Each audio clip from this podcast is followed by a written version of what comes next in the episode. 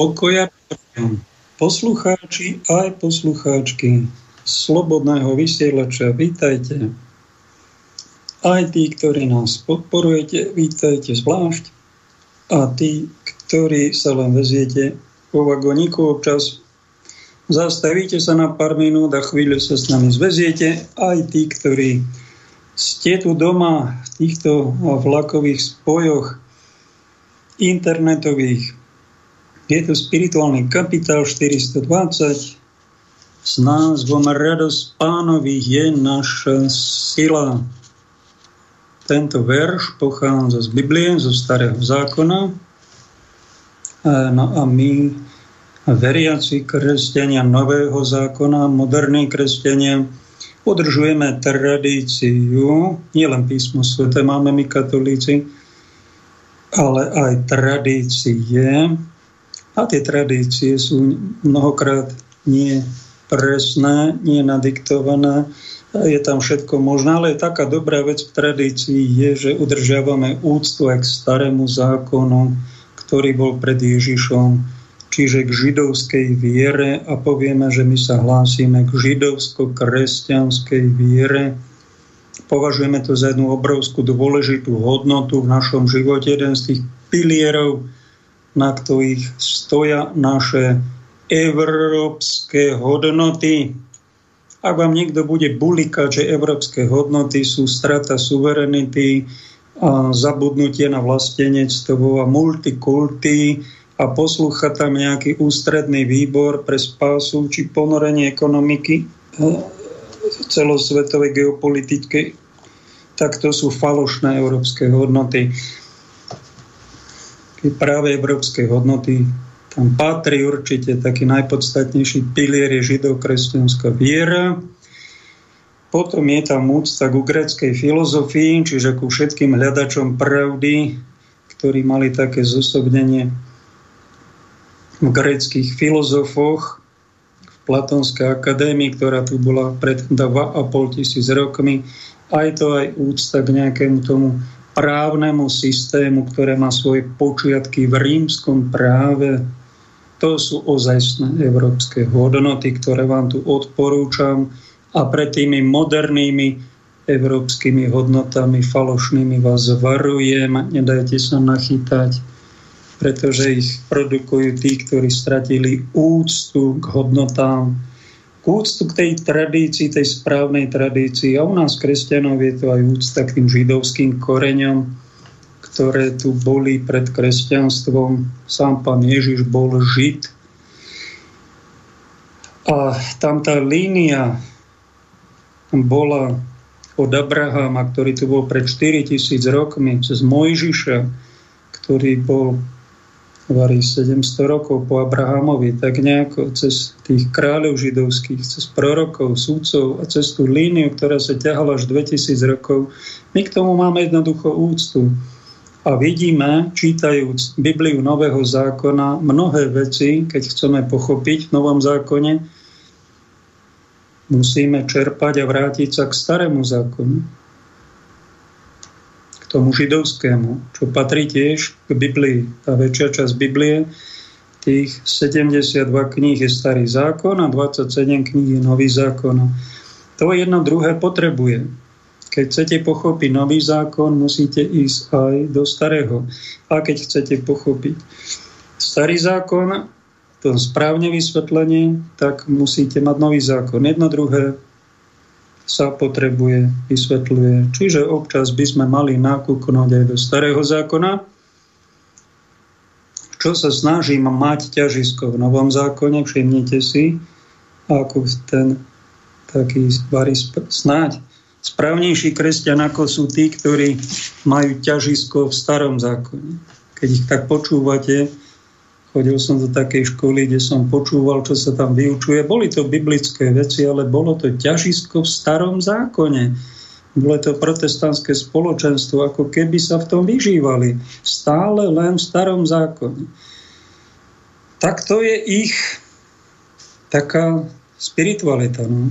Mali by sme mať ťažisko v novom zákone a občas nakúknúť do starého. No a tento citát, radosť pánov je naša sila, pochádza od Nehemiáša, proroka.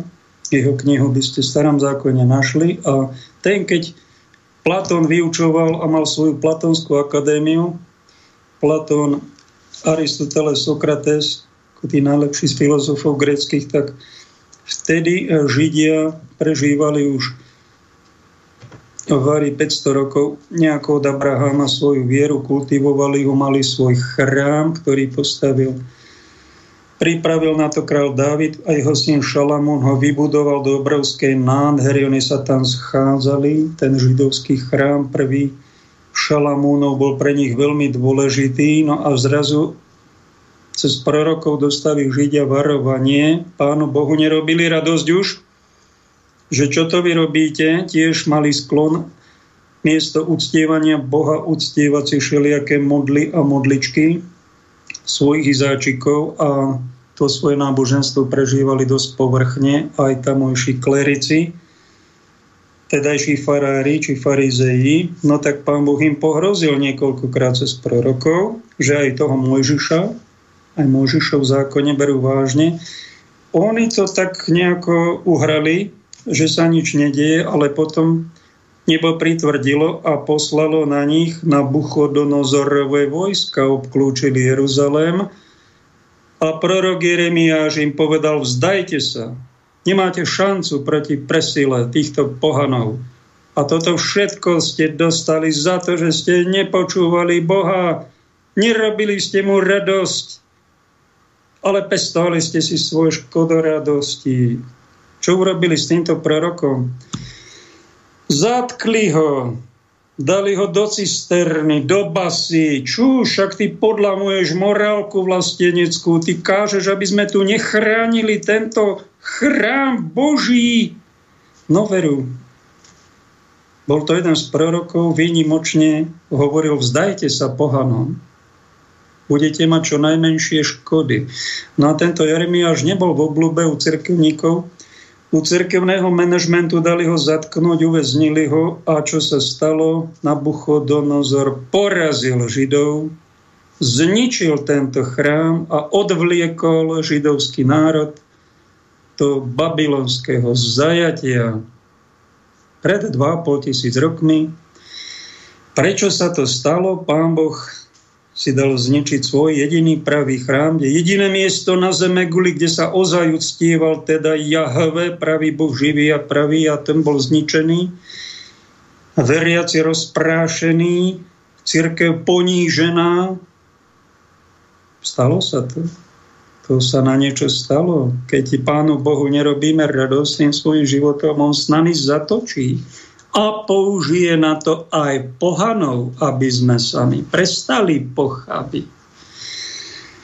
To sa stalo a to sa stane aj na konci času, ktorému sa blížime, kedy bude znivočené, zdrvené všetko kresťanské, zdemolované. Preto, pretože my kresťania nerobíme radosť mášmu Ježišovi.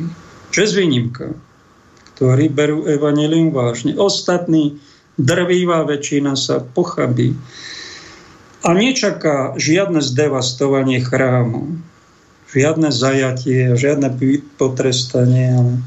Poučme sa aj zo starého zákona. Stalo sa to, 70 rokov boli Židia v Babylone, vtedy, keď Gréci sa tam vytešovali hľadaním pravdy a filozofovaním.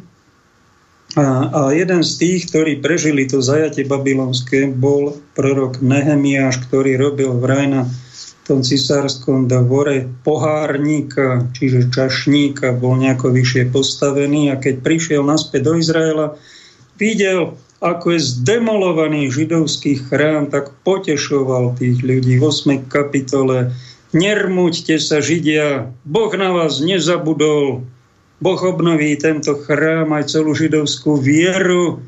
Poučte sa z toho, polepšite sa. Takto prorokoval aj prorok Daniel aj Ezechiel v babylonskom zajatí židov. Keď bolo najťažšie, pán mal svojich tzv. prorokov, ktorých pouzbudzoval. Keď bolo veľmi smutné, nabonok sa diali veľmi smutné veci, všetko to božie, aj to chrámové, cirkevné bolo zdemolované pohanmi, tak tí proroci povzbudzovali, tešte sa ľudia v pánovi, hľadajte ho a keď sa na ňo napojíte, napriek smutným veciam okolo vás budete mať radosť. A to bude vaša sila, ktorú vám nebude môcť nikto zobrať. Niečo podobné potrebujeme aj dnes, pretože infekcia Veriac, pre veriaceho človeka aj pre kresťana sa akoby stále stupňuje, zväčšuje, tých sklamaní pribúda, nejakých pozitívnych, nejaké vzory, ktoré by sme mali mať aj v našich kňazoch, biskupoch, pápežoch, k Vatikáne, aby, a že sú to takí bojovníci za pravdu a chráňa svoje stáda, no tak vidíme, že samotný Vatikán nejako príliš je veľký kamarát s globalistami, moci pánmi tohto sveta. Naši biskupy E, jeden z nich nám povedal, však e, my nemusíme vás brániť stádo, však vy sa ubránte sami, až mi uši išli odpadnúť, hovorí sestra Mariana v jednom príspevku. Keď som to počula, kňazi sú dezorientovaní, nevedia, či majú poslúchať štátnu správu, či koho majú poslúchať, či vakcíny sú pozitívne, či negatívne. Strašná neistota, chaos, zmetok okolo nás, strácame preto istotu, strácame tak radosť aj z viery, aj z cirkevných vecí. Máme pocit, že, že žijeme v chaotizovanej dobe, v nejakej post, postkresťanskej dobe, kde už nemáme ani sami kresťania jasno, čo je správne, čo je morálne, kde je tá správna strana barikády, to sa tiež na niečo deje. A neraz máme veriaci ľudia sklony budovať si tú vieru, aj to náboženstvo len na vonok. Ako by to vonkajšie bolo veľmi dôležité.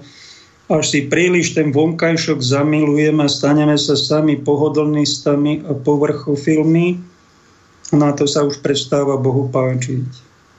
A že naša kvalita, naša láska sa znekvalitnieva, nie je taká, aká má byť a príliš milujeme stvorenia, zabudáme na stvoriteľa a tým strácame aj skutočnú radosť viery, aj z pána. No a na, prichádza do nás znepokojenie, neistota, a príliš veľa smutku, príliš veľa vážnosti a málo kto dnes sa teší v pánovi. Málo kto dnes má takú ozaj detskú radosť u života, má radosť pána. To sú výnimoční jedinci, ak ma aj niektorí z nich počúvajú a oni zistili, že tú vonkajšiu radosť, to je taká povrchná radosť, tú skutočnú radosť nadobudneme len v Bohu, keď sa dokážeme skutočne modliť a ísť tej modlitbe do hĺbky. A keď nám vytýkajú, prečo vy stále opakujete tu nejakú z Mária alebo nejaký žalm alebo Pane zmiluj sa. Prečo to opakujete? Viete čo? Prečo to opakujeme? Lebo tým opakovaním Pane zmiluj sa. Kriste zmiluj sa. Páne zmiluj sa. Alebo v pravoslavnej cirkvi majú krásnu modlitbu. Pane Ježišu Kriste, Syno Boží, zmiluj sa nado mnou hriešnikom. A túto modlitbu, túto jednu vetu, opakujú desiatky krát, stovky krát. Prečo to opakujú? Ono sa to zdá také divné, ale tým opakovaním, prehlbovaním v bázni, v úcte k Bohu sa dostávame do hĺbok duchovného života a modlitby, čo nikdy nezažijú len tí, čo povrchne sa nejakú modlitbičku rýchlo, rýchlo odmodlia a už utekajú zase do vonkajšieho sveta tí e, často nevedia, o čom je radosť pánovi. Nevedia.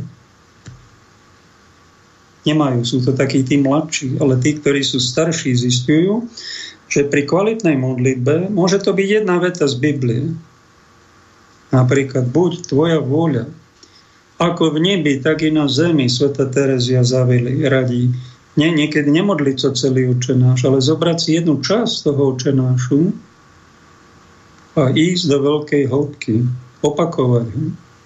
pomaly to robiť a s úctou, tak sa človek dostáva do hĺbky viery, nadobúda hlbší vzťah s pánom a príde mu potom aj tá radosť. Tým, ktorí sa napríklad do moji kolegovia katolíci sa modlia 4 rúžence, musíš sa 4 rúžence modliť. No prečo by som sa mal 4 rúžence? Za to, že ty sa to modlíš, lebo ti to niekto naordinoval, tak sa to modlí, to je tvoja vec, ale ja vidím na tebe, že mykaš tým rúžencom, pobehaš hore-dole, a robíš to ako otrok, ale na, a, ako, a musíš od, odverklikovať, inak sa ti to neráta, nanocuješ to potom ostatným, čo jasne dokazuje, že ty nemáš skutočnú radosť z toho rúženca že to je neurotické, to je už postihnuté niečím nie, nenormálne. Po nejaké strachy si liečiš, alebo neviem čo. Oveľa viac sa mi páči Benedikt XVI, ktorého sa pýtal reportéra, vy čo ste urobil? A vaša svetosť, keď ste sa hodinu modlil v kostole na kolenách, čo ste tam robil v tom kostole, v tej lavici? A on povedal, viete čo, ja som sa modlil desiatok rúženca a reportér sa, a to ste sa celú hodinu modlil desiatok rúženca? No na začiatku Oče náš, desaťkrát zdravá, sláva Otcu a potom som zostal ticho pred pánom. Spolu v adorácii, hĺbke, niekedy modlitba môže mať aj tichú podobu. Zostať pred Bohom ticho, začať to takto, oče nášom, s Božným, alebo teda desiatkom ruženca, zobrať si aj mamu Božiu. Nič lepšie nemôžete urobiť. Tá Ježišovi najviac rozumela, rozumie najviac aj nám. No a zostať ticho bázni Božej a ísť do hĺbky vo svojom vzťahu k Bohu. Potom nám príde ozajstná radosť. Ak niekto tú radosť nemá hlbokú, no tak čo mu zostane? Hľadať si nejaké povrchové radosti, no keď aj tie stratia už, a naskáčeme na ponuky tohto sveta, ktoré nás chvíľu potešia, stratíme úplne duchovnú radosť, sme vytunelovaní, sme len smutní, plní strachu, no a čo nám zostane? Potom vytunelovaní zo zajstných hodnôt európskych, aj biblických, aj kresťanských, zostane nám škodoradosť. No, pretože k tomu životu nejaká radosť patrí, no a keď tá normálna není, no tak aspoň tá škodoradosť, aby sme sa troška pochechtali. No. Lebo chodiť smutný, vážny, to není ono však. Tomu životu niečo chýba. Pozerajúca na tento obrázok od Georgi Kuresova zaujal ma toto konceptuálne umenie, modern art, ktoré má tak vo, svojej, vo svojom vyjadrení takú geometrofíliu, sú tam tie geometrické obrazce, že mňa to chýta, že som také obrazy nikdy nerobil, už som také niečo urobil posledne. A v tomto obrázku sú dve dámy, ktoré hrajú šach. A je to ako keby taká dobrá dáma a taká zlá dáma. Tá beložka a černoška. Černoška zaujímavé má biele šaty a tá beložka má čierno-biely nejakú kombináciu. Veľmi krásne. Hrajú čierne s bielým. Ten šach, je geniálna hra. A tam si človek pestuje troška aj trénuje si tie intelektuálne schopnosti a predvídavosť nejaké dopredu, čo ma môže ohroziť. Je to boj, je to v skutočnosti boisko, ale inteligentné boisko že chceme druhému ublížiť, ale urobiť to tak športovo, vyhodiť mu len nejakú figurku. A on sa musí brániť, pretože šach je o tom nielen útočiť, ale sa aj brániť, aj predvídať ťahy toho protivníka. Kto to vymyslel, tak blahoželám mu. Tak, takéto šachy hráme aj vo vzťahoch, keď dve ženy bojujú o nejakého muža, dajme tomu zaujímavého, pekného, atraktívneho, bohatého. No a tá, ktorá urobí nejakú podpásovku, tá vyhrá a vyšachuje tú slušnú a tej zostanú oči prepláč. A vieš čo? Odiť, pokoj, odiť kľude, príjmi prehru, aj to poníženie má nejakú duchovnú hodnotu. Keď ťa o tom nejaká iná relácia nepoučí, tak v tejto relácii ti poviem, prehra je duchovnejšia ako výhra. Z jediného dôvodu, pretože v tej, keď je veľa výher, výhra, samé výhry, sama radosť, ruky hore, samé úspechy, tak tam hrozí obrovské nebezpečenstvo pýchy. A keď niekto bude mať tej pýchy e, veľa, aby sa kde si udržal, potrebuje potom aj manipulovať, aj sa nafúkovať, aj tú pýchu si udržovať a potrebuje byť na výslni a málo kto dokáže potom aj tak chápať, zneličťuje sa. Hm? Navonok môže byť niekto veľmi úspešný. Mať úspešné partnerstvo, mať bohatstvo, mať nejaké postavenie.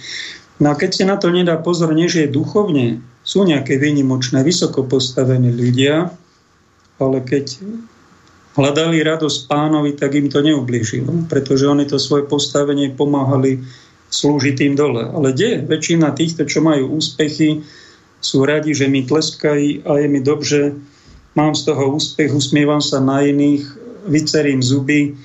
A to, že moje duchovné telo krpatie, čím som väčší frajer, čím mám väčšiu namyslenosť, a čím mám väčšiu duchovnú nekvalitu, tým moja duchovná pokožka vo vzkriesenom tele bude tmavšia a bude nielen čokoládová, ale bude černať a môžem byť vzkriesený ako väčší černoch či černoška, s tým málo kto ráta.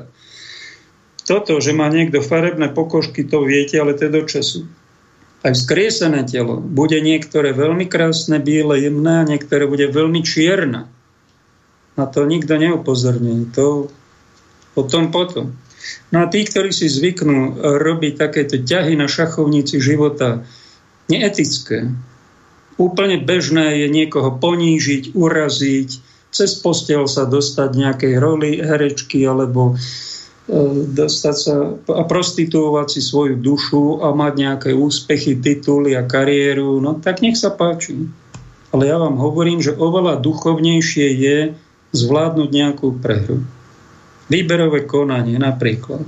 Mladý človek vyštuduje a chce mať nejaké postavenie, nemá nejaké známosti, tak ide tak čestne do toho súboja, prihlási sa do výberovej komisie, absolvoval som to za posledných 10 rokov ari trikrát na úrade vlády, na ministerstve zdravotníctva a na samozprávnom kraji v Žiline bolo nejaké miesto riaditeľa nejakého sociálneho zariadenia.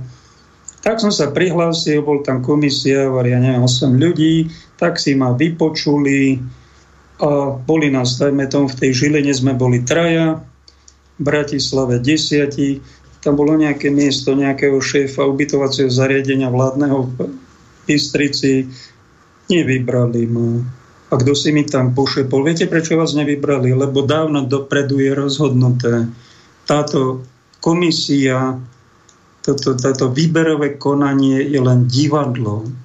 Oni si to dávno dopredu niekomu pridelili a je vybratý, dopredu vybratá kandidátka, kandidát. Aha, to takto chodí tak som prijal tú prehru. A mnoho ľudí je veľmi sklamaných a veľmi smutných, stratí radosť zo života, že vy môžete byť na niečo predurčený, môžete mať talent, môžete byť oveľa lepší ako tí ostatní účastníci toho výberového konania. A keď nemáte známosť, nejdete cez postel, nie ste podplatení, nejdete cez stranickú líniu, ale idete slušne, tak oni vás vyšachujú a ešte sa vám rehlia do ksichtu, že ste prehrali. Toto je svet. Není to na radosť, je to smutné. A keď niečo takéto zažívate, tak zažil som to a nie, nejak som nerobil z toho tragédiu, však dobre, ja som není nejaký určený na na tú pozíciu, ale vyskúšal som, ako to asi beží. Je to celkom pekné, dôstojné, úctivé na vonok, ale ak je dopredu rozhodnuté, tak to je peklo. To je peklo, čo tu my žijeme. Čes výnimka. Ak je niekde výberové konanie, kde dopredu není rozhodnuté, No ale som sa dopočul, že aj na Eurovízii nie najlepšia pesnička z výťazí, ale tá, ktorá je naj, kamarátka s nejakým šéfom celej Eurovízie, táto vyhrá. No. Ak je to tak, tak je to veľmi smutné a takéto veci, keď zažívate opakovane, tak strácate radosť v života. A hľadajte silu v pánovi, radosť pánovi, lebo keď ho tam nenájdete, potom ho budete hľadať alkohole, v drogách, hriechoch. Ono vás to chvíľu poteší, ale ten problém vám len prehlbí a bude, tiež vám to dáva nejakú tiež vám to dá nejakú školu života, že prečo je to takto nastavené, keď Pán Boh je dobrý, prečo žijeme v takomto veľmi nespravodlivom, smutnom, ponurom svete. Možno je to aj na to, ja neviem, prečo to takto je mnohokrát, neviem, tak len tuším, že svetá rodina musí byť desi v jaskinke a sa musí schovávať pred nejakým chrapúňom Herodesom, ktorý vládne a patrí mu tam celá krajina okolo a všetci mu slúžia. Je to takto tu. Je to také, ak to není kolónia diabla, no tak pomenujte to lepšie. No, tak niečo podobné to je. Sme v tomto svete a musíme tu nejako žiť a prežiť a nájsť v tom nejaký hlbší zmysel. Jeden z toho, čo patrí snáď do spirituality, je, že moc sa preto to neutrápiť a snažiť sa vyťažiť z tej prehry nejakú duchovnú e, výhru.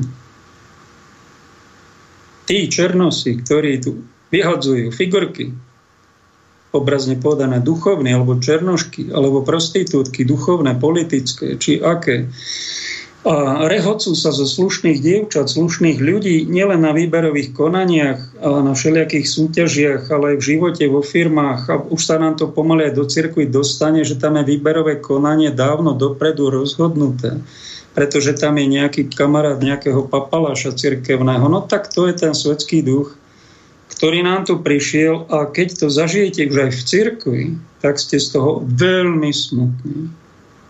Zoberú vám to zvyšky radosti zo života, možno aj zvyšky viery.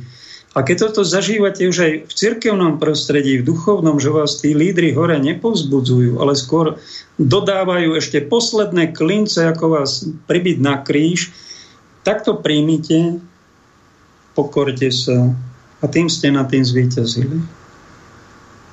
A pán vám dá radosť dávam duchovnú silu a chystávam nejaké iné miesto.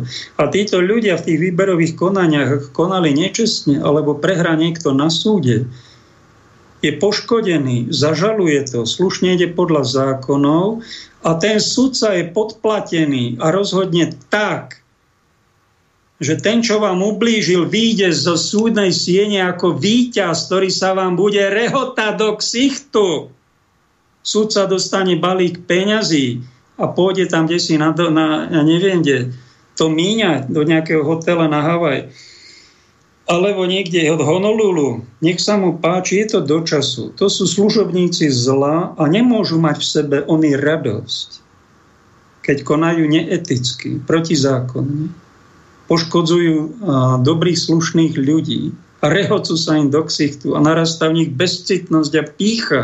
Sú to služobníci Antikrista nikdy nebudú mať v sebe skutočný pokoj ani radosť. Budú stále viac otupenejší a ich krídla budú stále tmavšie. Ak nebudú robiť za tieto neresti po, ne, pokánie, tak im beda skončia ako padli anieli.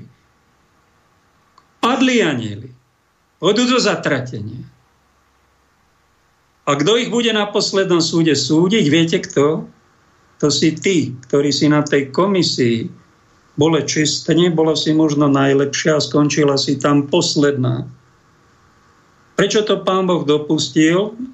Že ťa vyposmeškovali, vysmieli a vyhrala to tá najväčšia štetka, najčernejšia, pretože ty na poslednom súde zasadneš do komisie a ty budeš súdiť, Pán Boh cez teba bude súdiť všetkých tých, ktorí sa podielali na tom zločine tej výberovej komisii tam a tam. Preto sa to stalo. Preto to Boh dopustil a preto ťa tam Pán Boh poslal. Toto nám hovorí sveta viera. Kto v to neverí, tak bude strašne smutný a pôjde sa opiť Ale tí, ktorí majú radosť pánovi a modlia sa, oni, oni cítia, aj Biblii sa dočítajú, že svety budú súdiť svet. Tých najväčších zločincov, ktorí sú dnes nad nami, ešte chvíľu tu budú vládnuť. Beda im, mal by im povedať nejaký prorok. Budete odsúdení, budete na súď a viete, kto vás bude v tých komisiách súdiť? Pán Boh. Ale cez svojich služobníkov, ktorí boli poš- vami poškodení. Takto môže posledný kresťan, katolík alebo nejakej inej viery súdiť svojho arcibiskupa, ktorý sa nezachoval čestne a nebránil stádo. A bude rozhodovať o jeho ďalšom osude. Poslední budú prví a prví budú poslední. Aj to je v Ježišovom učení. Snáď vás to pozbudí a dávam to troška takú radosť pánovi, keď zažívate všelijaké sklamania. Toto, čo sa deje, že víťazia čierne duše nad nami, čierna šlachta, kaďakí pracháči, kaďakí bezcitní, necharakterní, menej kvalitní jedinci, nielen vo výberových komisiách, nielen politickej súťaži, nielen v nejakej, už aj do športu sa to dostáva, alebo aj do rôznych tých konkurzov a kadejakých súdov, že neraz sa stane, že prehráte.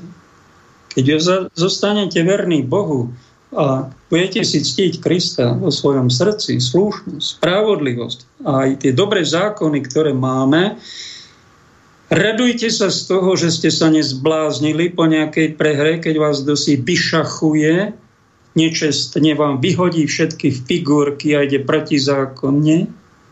A robí si z vás posmech, tak to chvíľu pozorujte a pomyslite si v tej situácii, kde ste. Kristus sa pozerá teraz na vás, aj na tie vaše neprávosti, aj na toto, čo ste vy tu spáchali. Kristus je tu prítomný. A viete, kde je ten Kristus vo vás? Je? V tej vašej slušnosti, tej vašej dobrote, v tom vašom ponížení. Raz sa to prevalí. Tento svet okolo nás a jeho nespravodlivosť.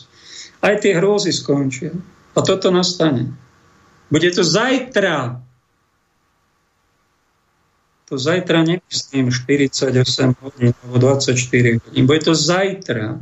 A kto má vieru v Boha, tak si to zachová a má túto nádej a nestráca túto radosť pánovi a keď mu aj doplaču a sa vyplače, lebo vidí tú zradu ľudí okolo seba, ktorí mu sa tvárili, že sú jeho spoluobčania, spolukolegovia alebo spoluveriaci, a keď vidí, ako zrádzajú Krista, nie len ako zbabelý Peter, ale vyslovene, že sú to judáši, ktorí za pár prašivých peňazí, ktoré budú za chvíľu zrušené a bude len digitálna mena, zrádzajú, zrádzajú slušnosť a charakter a vieru.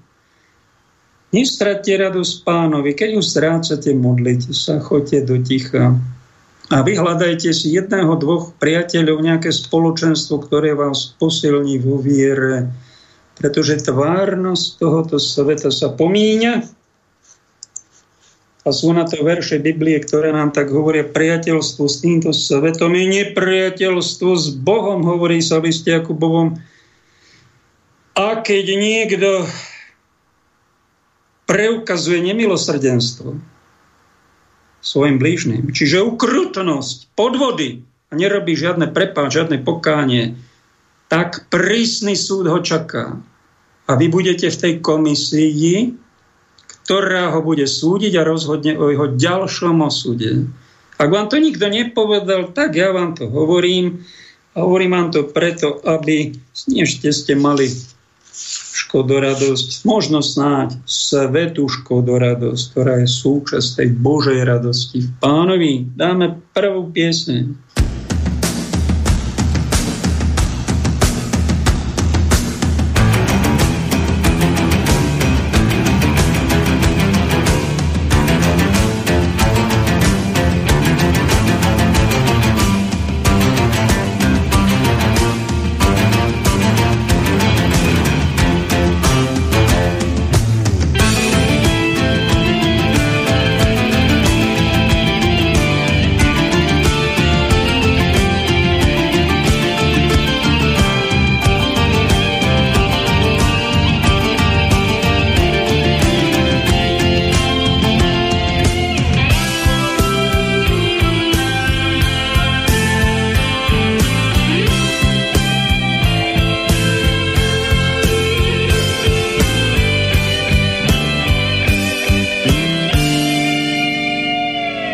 Vysím si v sieti pod stromom broskýň, tak som medzi nebom a medzi zemou. Vylez si ku mne a pomôž mi s tým, dať svet do kolají, kde nikdy nebol. Aspoň pre nás, asi sa to dá medzi nebom a zemou. Asi sa to dá medzi tebou a mnou. Spravme si tu iba malý svet, nás zo všadia padajú. Citáty, nápisy, ostré slova, pravda je medzi nebom a zemou. Po hlúbých bitkách to skúsiť znova, dať svet do kolají, kde nikdy nebol. Aspoň pre nás, asi sa to dá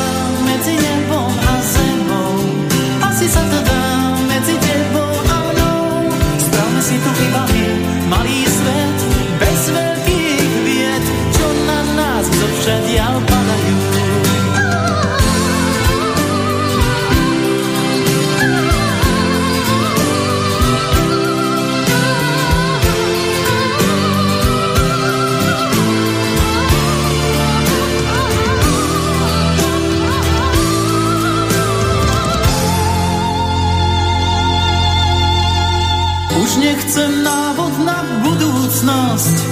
krátko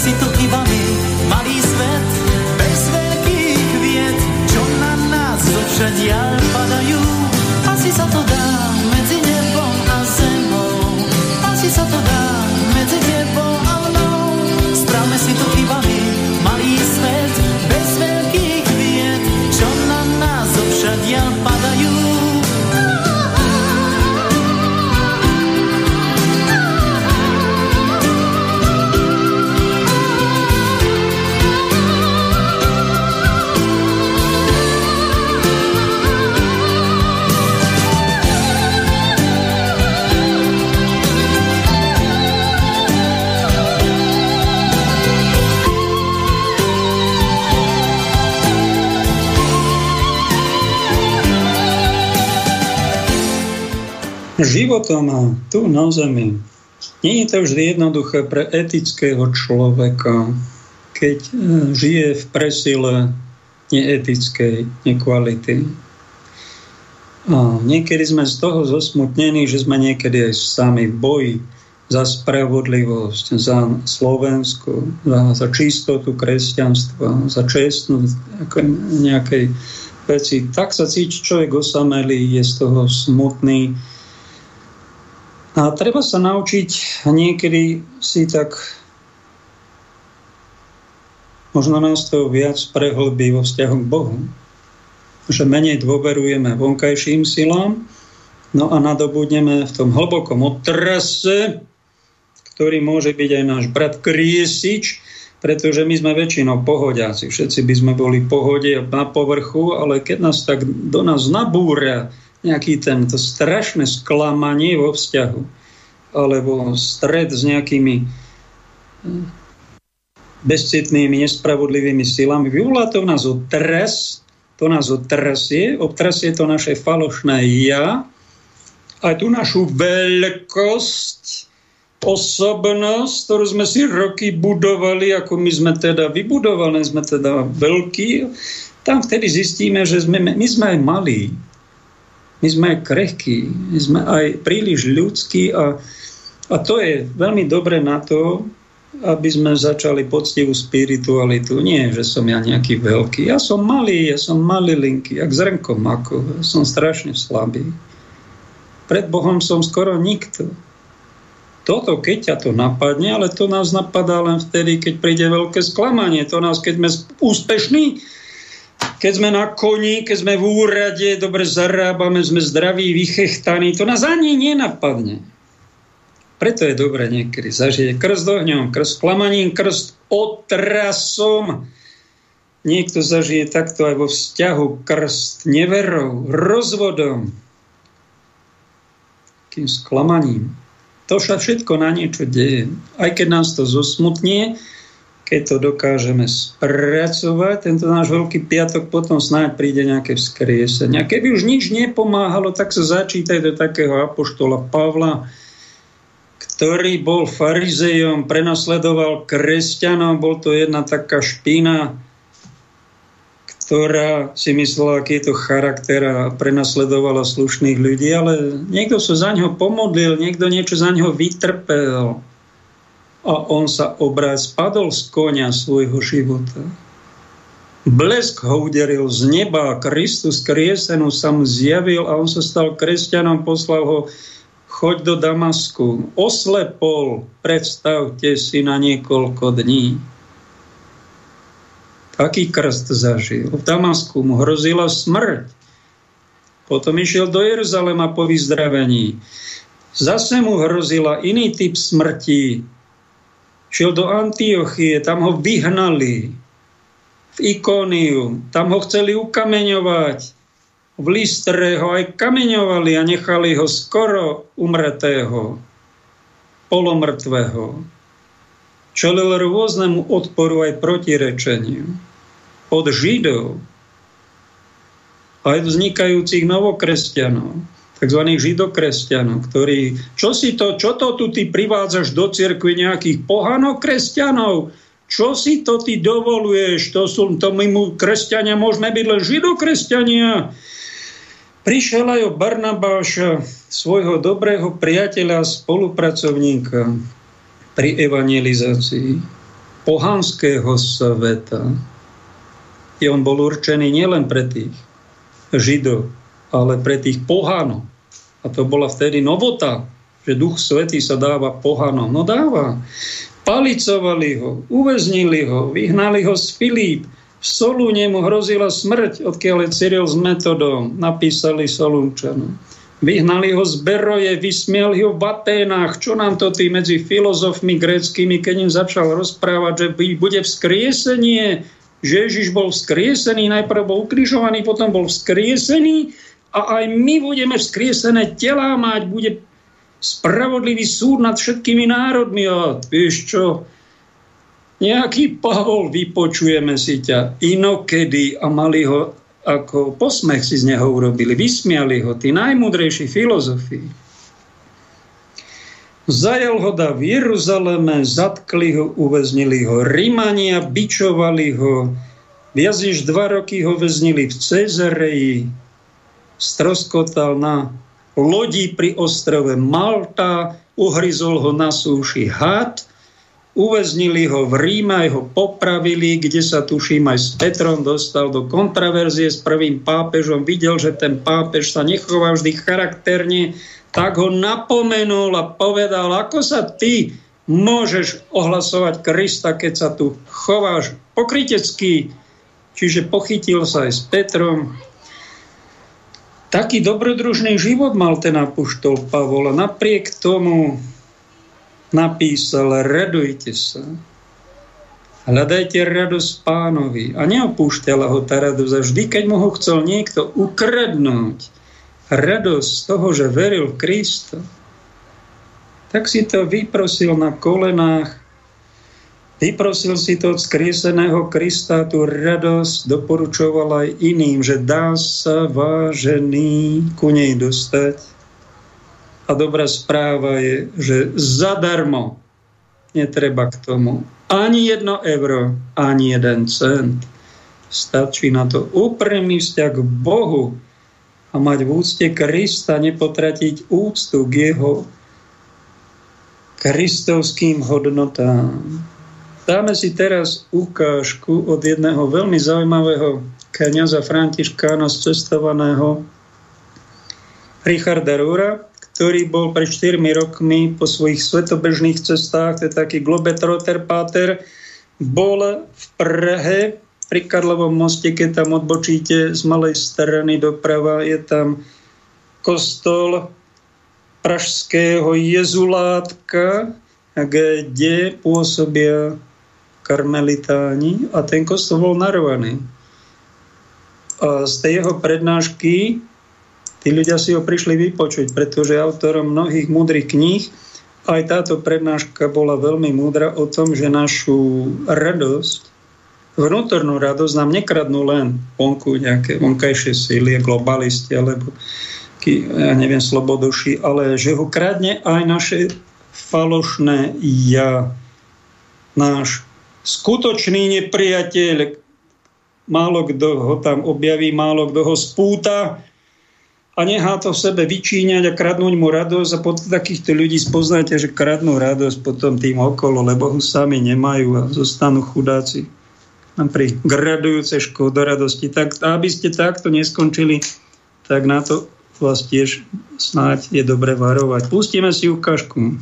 Když začínáme tu duchovní cestu, tak muži a ženy jsou inspirováni nebo fascinováni jinými symboly a jinými příběhy. If, if it isn't somehow raw and honest and real, men are not interested in it. They just don't care about it. Když to není čestné a skutečné, a muže to prostě nezajímá. So my concern was just to get men interested in the inner world so it came alive for them. Uh, takže já jsem se snažil o to, aby muže zajímal ten jejich vnitřní svět.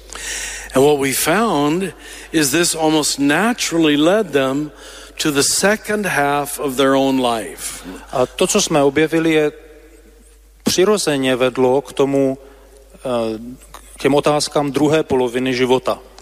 So I'm not talking chronologically. Takže nemluvím teď chronologicky.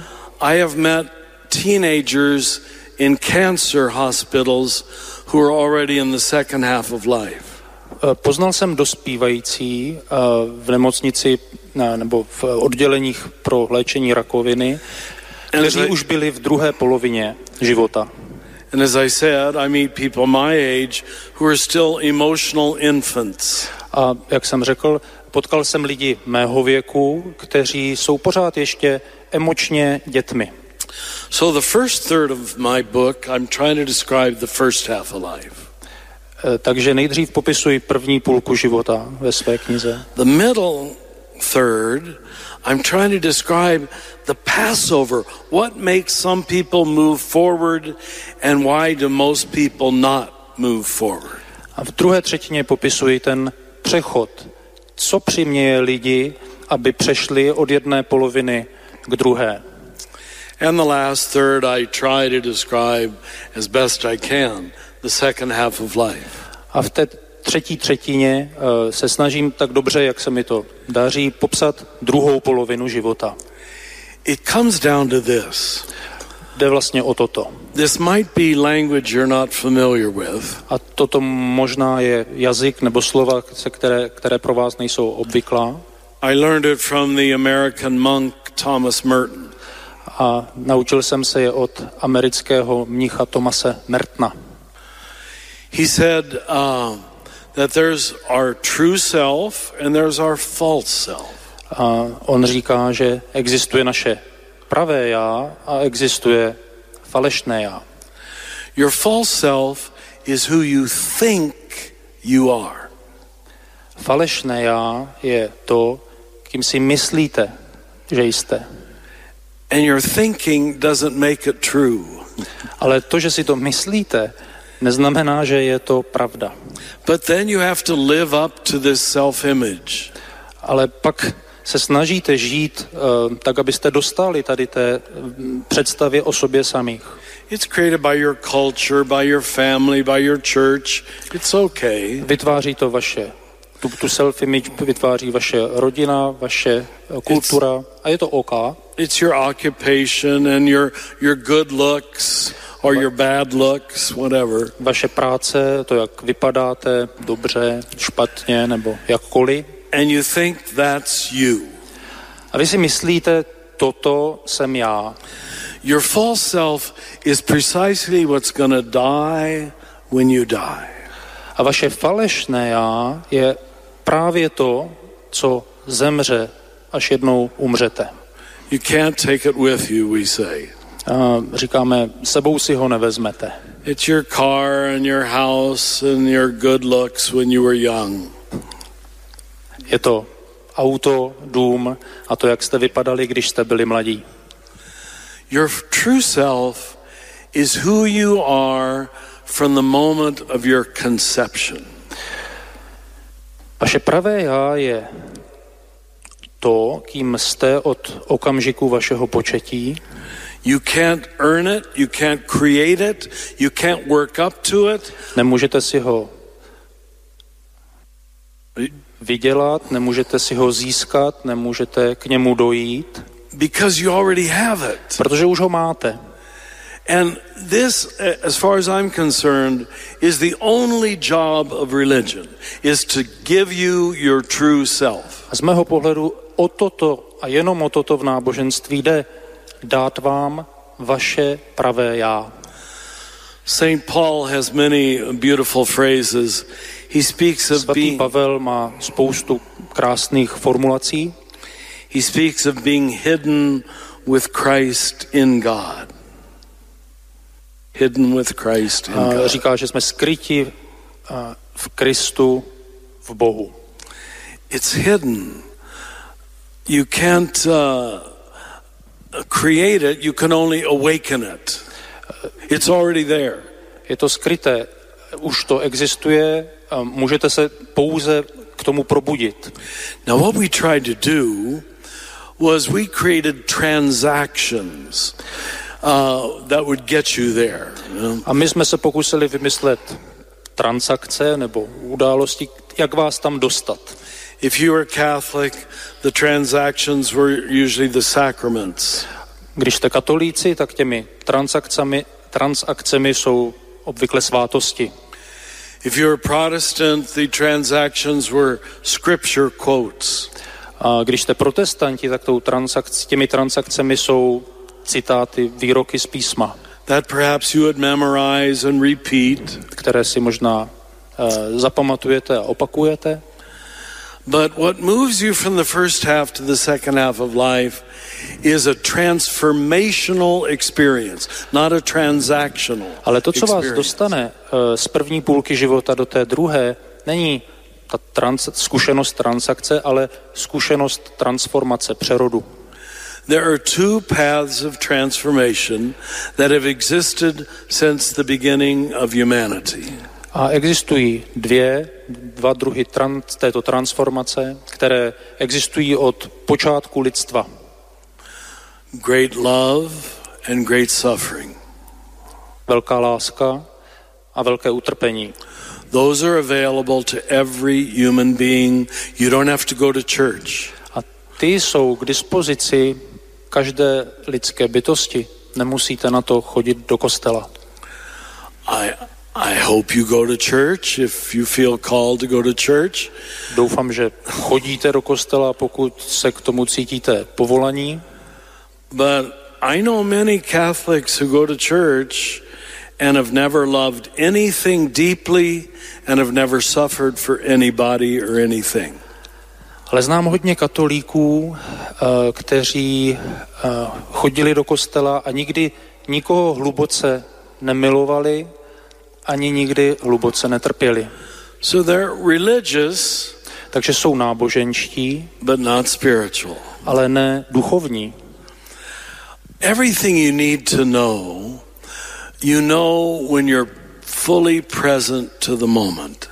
Všechno, co potřebujete vědět, víte, když jste uh, vědomně v přítomném okamžiku. It's not known by more information like maybe I'm giving you now. Nedozvíte se to tím, že dostanete víc informací, tak, tak jako možná já vám teď některé dávám. but by a transformational experience which opens your heart space, ale zkušeností transformace, která otevře vaše srdce, which opens your mind space, která otevře prostor ve vaší mysli and which allows you to live in your own body without shame. a která vám umožní žít ve vlastním těle, bez studu. This is one reason we started this drumming 30 years ago in, in the States. A to je jeden z důvodů, proč jsme před 30 lety uh, ve státech začali s bubnováním. And why we always uh, did the initiation rites out in nature. A proč jsme vždycky dělali iniciační rituály venku v přírodě? Because men, and I'm sure women too, wanted to connect the physical world with their spirituality. They were tired of it being all in their head. Protože muži, a jsem si jist, že ženy taky, potřebují propojit uh, ten přírodu s jejich duchovností. Už mají dost toho, že se to všechno odehrává v hlavě. When you love deeply and when you suffer deeply, you know things you cannot learn in a catechism or a Bible study. Když hluboce milujete nebo hluboce trpíte, tak se dozvíte věci, které se nedozvíte z katechismu nebo studiem Bible. I wish I could give you a, a more easy message, but many people ask me, why is there so much suffering in the world? Rád bych vám vlastně dal jakou jednodušší zprávu nebo poselství, ale mnoho lidí se mě ptá, proč je na světě tolik utrpení. And obviously I'm not God. I don't I don't know the reason why there's so much suffering. Já nejsem Bůh. Já nevím, proč je tady tolik utrpení. But I do know that suffering is the only thing strong enough to free us from our small self and our false self. Ale vím, že utrpení je jedna z věcí, které jsou dost silné na to, aby nás osvobodili od našich falešných já a od našich malých já. What Christianity and Buddhism both say is you will suffer. It, it's part of the deal, the Buddha says. To, co říká jak buddhismus, tak i křesťanství je, že utrpení existuje. Utrpení je součást toho balíčku, ve kterém jsme. And it's all what you do with your suffering. What you do with your suffering a, a jde o to, co se svým utrpením uděláte. Is going to make the difference. A, to, a v tom spočívá ten rozdíl. And if you do not transform your suffering, you will transmit it to the people around you. A pokud své utrpení nepřeměníte, nestransformujete, budete ho předávat lidem, kteří jsou kolem vás. Múdro hovorí tento Richard Rohr, františkán. Ponára sa do hĺbky, veľmi si vážim jeho knihy, niekoľko z nich som prečítal, sú v slovenčine, v češtine. Jednu v ruke mám, Nesmrteľný diamant, hledání našeho pravého ja, alebo veľmi a, taká oslovujúca je divý, divoký muž, alebo Adamov návrat. Má ich niekoľko a tú hĺbku naberá tento chlapík. Je to františkán cestujúci po svete, ale pravidelne zistil, už má varí do 80 rokov, Albuquerque, kde si v Novom Mexiku má nejakú komunitu pre akciu a kontempláciu. A zistil, že potrebuje samotu pustovníka. Hoci žije na okraji nejakej komunity františkanskej, tá ho podporuje. Tejto činnosti, potrebuje ísť do ticha, tak ako Tomáš Halík Prahe tiež potrebuje každý rok odísť, kde si na, na mesiac asi do pustovne, kde si chodí v Nemecku. Títo ľudia v tej samote, v tom tichu idú do hobok. A ich knihy sú múdre, aj prednášky. Aj tento Richard Rohr na všeličo podstatné, hlboké prišiel, preto si ho vážim. Tak ako napríklad knihy Ratzingera alebo um, Jana Mosa Komenského, Tolstoja, čo som v živote čerpal. Je dobré si na takýchto majstrov, ako hovorí kardinál Špidlík, že život je krátky na to, aby sme prečítali knihy, ktoré máme, ale treba si vybrať tie najlepšie knihy takýchto, takýchto osobností, ktorí idú do hĺbky netárajú a hovoria dosť podstatné veci. Môžu nás okrem svätého písma mnohým veciam naučiť. Tento Richard si napríklad všimol. Po roky pozorovaní objavil som, že mnoho náboženských ľudí nie je šťastných. Žijú v strachu a víne. Pripomínajú si stále, nikdy nie som dobrý takúto životu dávajú koncovku. To normálne. Biblie napísané, hovorí v tejto prednáške, dá sa to sa na YouTube dohľadať, má vyše hodinu či dve že v Genesis je, bolo to dobré, keď Pán Boh stvoril nebo, zem, človeka, zvieratá. Trikrát hovorí, bolo to dobré a štvrtýkrát veľmi dobré v prvých troch kapitolách Genesis. A my, miesto toho, aby sme si to všimli a radovali sa z toho, že je tu aj niečo dobré, my, kresťania, skočíme do tretej kapitoly Genesis, kde sme vyhnaní z raja a kde prišiel nejaký hriech, konflikt a nič iné. Tak to je chyba, hovorí. To je naše falošné ja, ktorým treba zatriasť. Ja sám som prechádzal nejakým vývojom počas života a snažil som sa ten spirituálny život neodfláknuť, čak to cítite, že tu nehovorím nejaké povrchov, povrchné pochechtávačky, ale že mám niečo aj nažité, niečo aj natrpené E, toho utrpenia bolo dosť a prichádzalo prirodzene, nejak som to umelo nevyhľadával. Na začiatku som pýtala Johanka, možno ma počúva, pozdravujem ju, že ako má, čo má mladý človek urobiť, aby prežil teda správne tú spiritualitu. Tak prvé, čo ti odporúčam, milovať nebeského Ocka najviac veľmi dôležité. Dať mu najväčšiu lásku svojho srdca, veľmi ho ľúbiť, uveriť tejto vete, že Boh je dobrý, stvoril tu niečo dobré.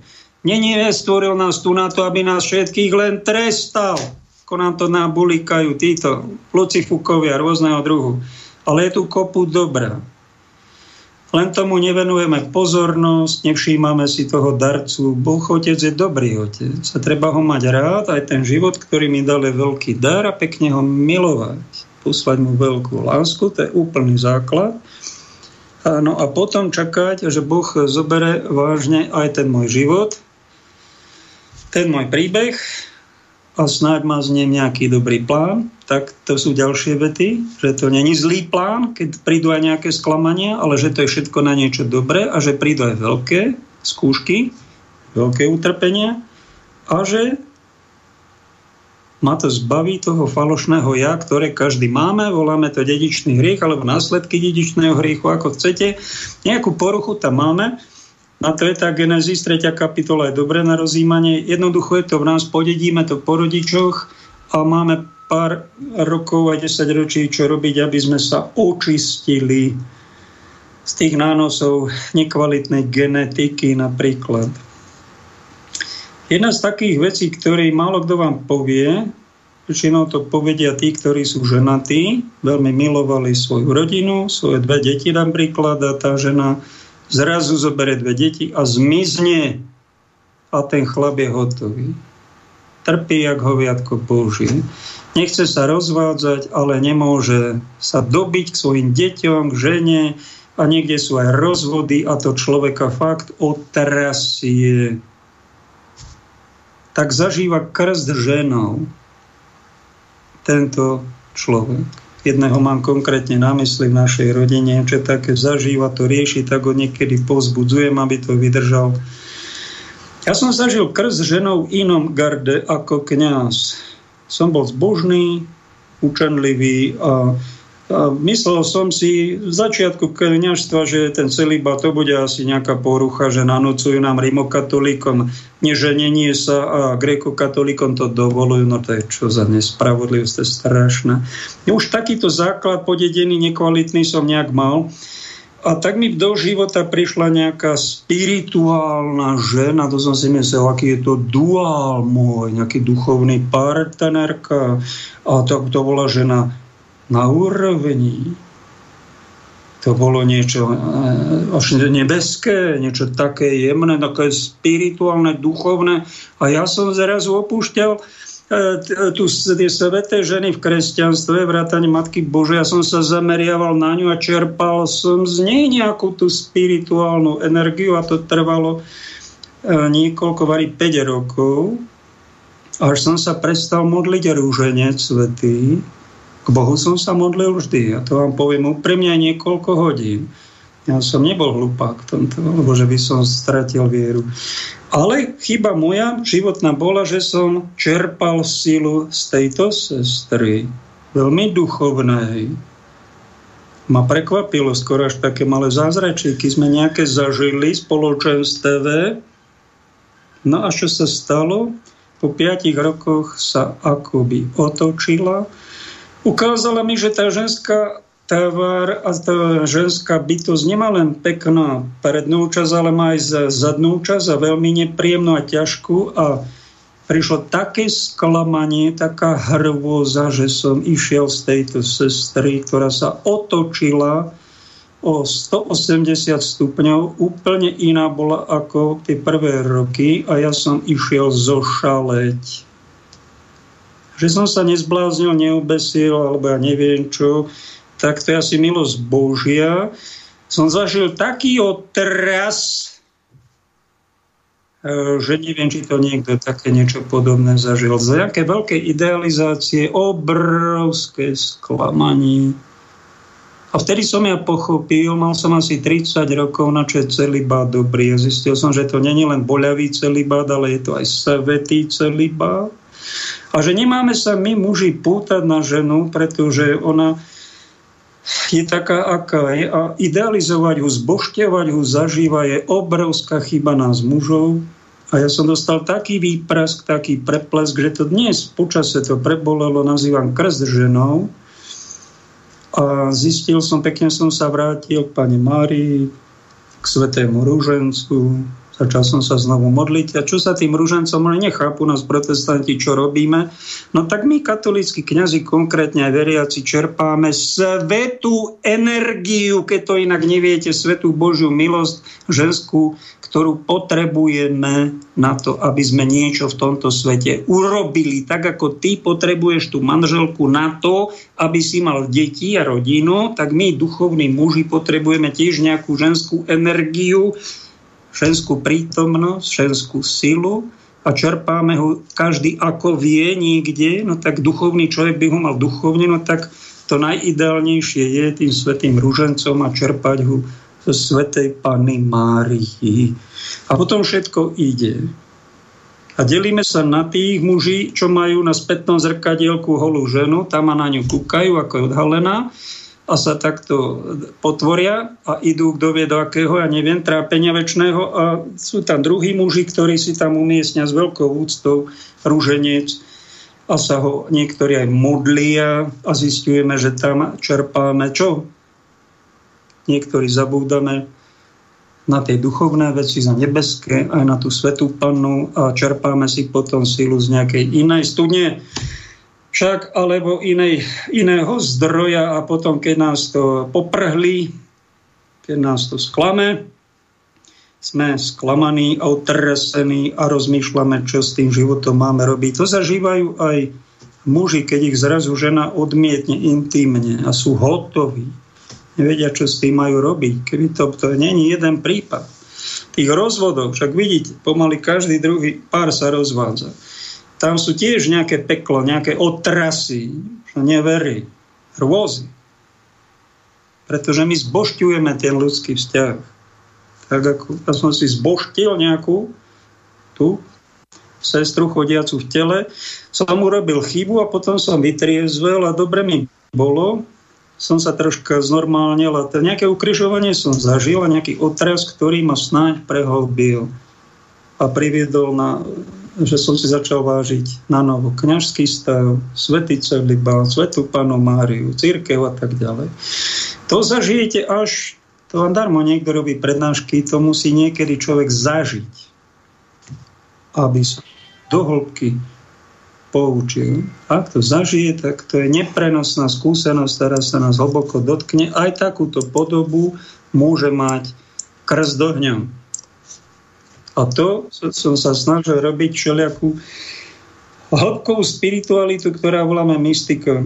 A to je naša aj top chyba, nezmytý dedičný hriech alebo jeho následky, že my počúvame, počúvame, aj vás by som mal upozorniť, že ak ste smutní stále z toho, že to počúvate a niektorí to aj vypli, lebo to už nemôžu počúvať a nevedia, prečo to vypli, a tak ja im poviem, že, alebo tí, čo počúvate, máte smutok aj z toho, že my počúvame, počúvame, ale neaplikujeme tie veci do nášho života a im porozumieme, ale ak to neaplikujeme do tela, do praxe, do povahy, tak sa v nás bude tá infekcia smútku zväčšovať.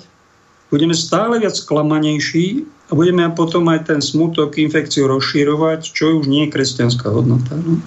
A keď ešte popri tom sa chvastceme, že my katolíci máme plnosť pravdy a príde nejaká skúška a ukáže sa, že my máme v podstate plnosť gatí, a len cúvame a nevieme, nevieme mať nejaké normálne chlapské postoje. To len toho, že my sme si žiaden krst dohňom, taký, čo spomínam, alebo aj storakú inú podobu to má možno aj ťažkú chorobu. My sme si to vlastne neprešli, preto sme ako malí chlapci.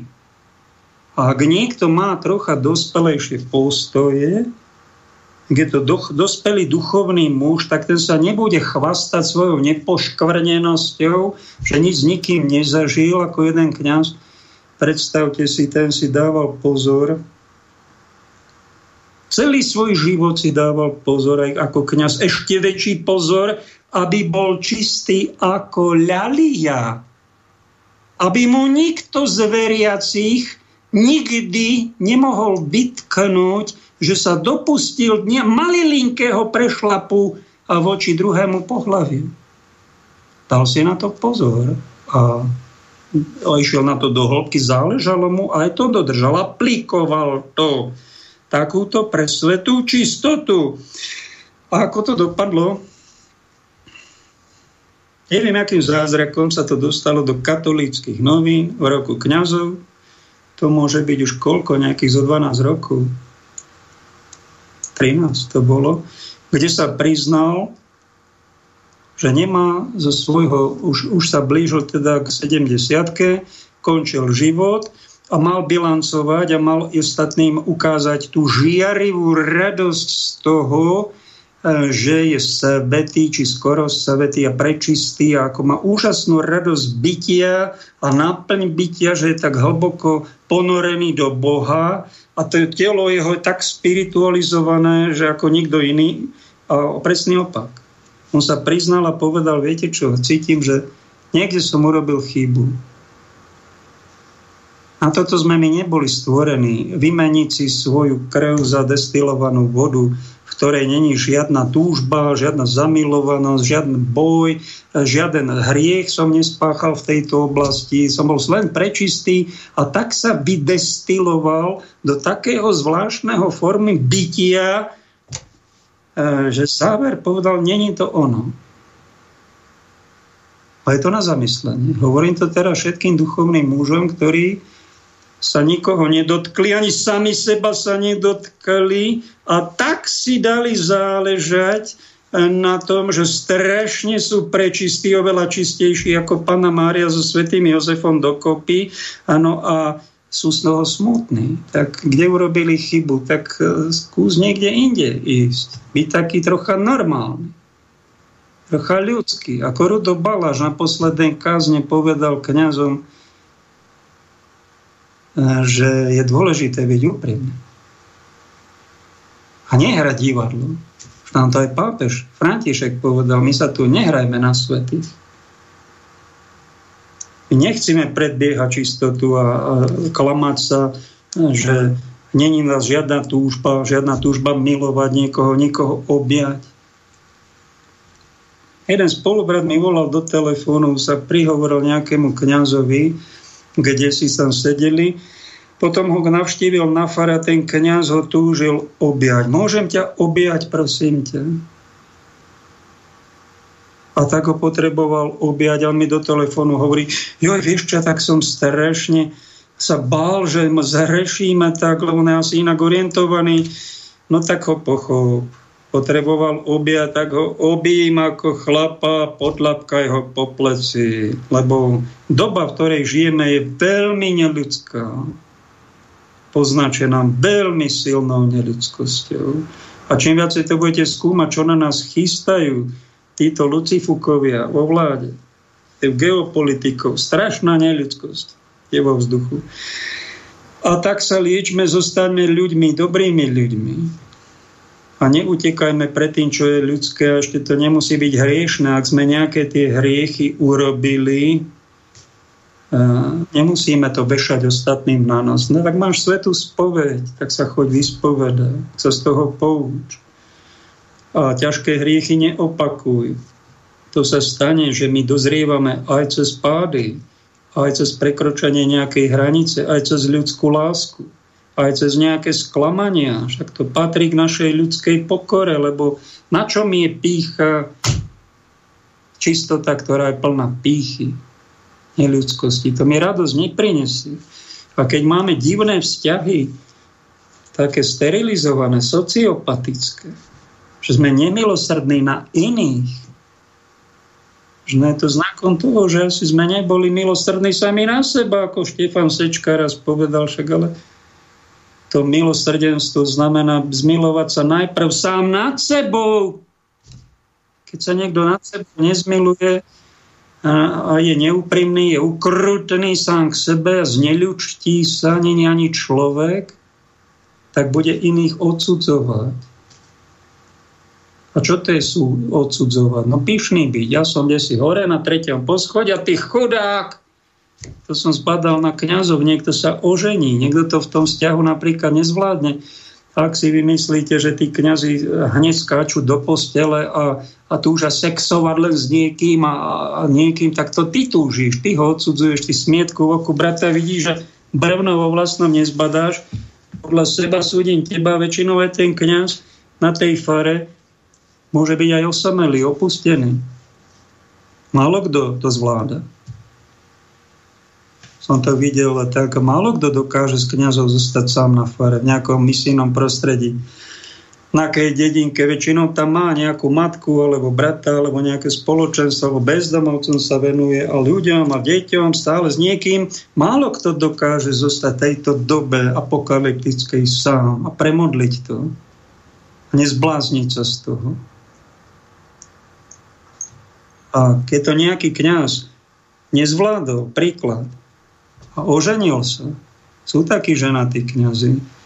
Na Slovensku je nás 3,5 tisíc kňazov, z toho odhadujem tak 300-400 sa poženilo. To není preto, že sú hneď chrapúni a judáši. Jednoducho sa precenili, nedocen, nedo, neodhadli sa. Možno mali byť ženatí diakoni, len to nikto neponúkol však. A nezvládli tam, nezvládli po väčšine samotu. Mali na to všetky prostriedky, sviatosti, všetkých svatých, všetky možnosti, kopu času a nezvládli tú samotu. Jednoducho im bolo stále, ako slúžili tú svetú omšu a išli do ticha, tak zaciťovali stále väčšiu osamelosť aby sa nezbláznili, aby tie depresie na ľudí nehádzali v kostole, no tak odišiel z kniažstva a oženil sa. A možno menaň ho aj napľuli, že sa rozviedol so svojimi sľubmi kňažskými či reholnými. A my sme sa nerozviedli s Bohom, keď odsudzujeme. To nám Ježiš nedovolil. To je farizeizmus. Povedal, nesúďte, aby ste neboli súdení.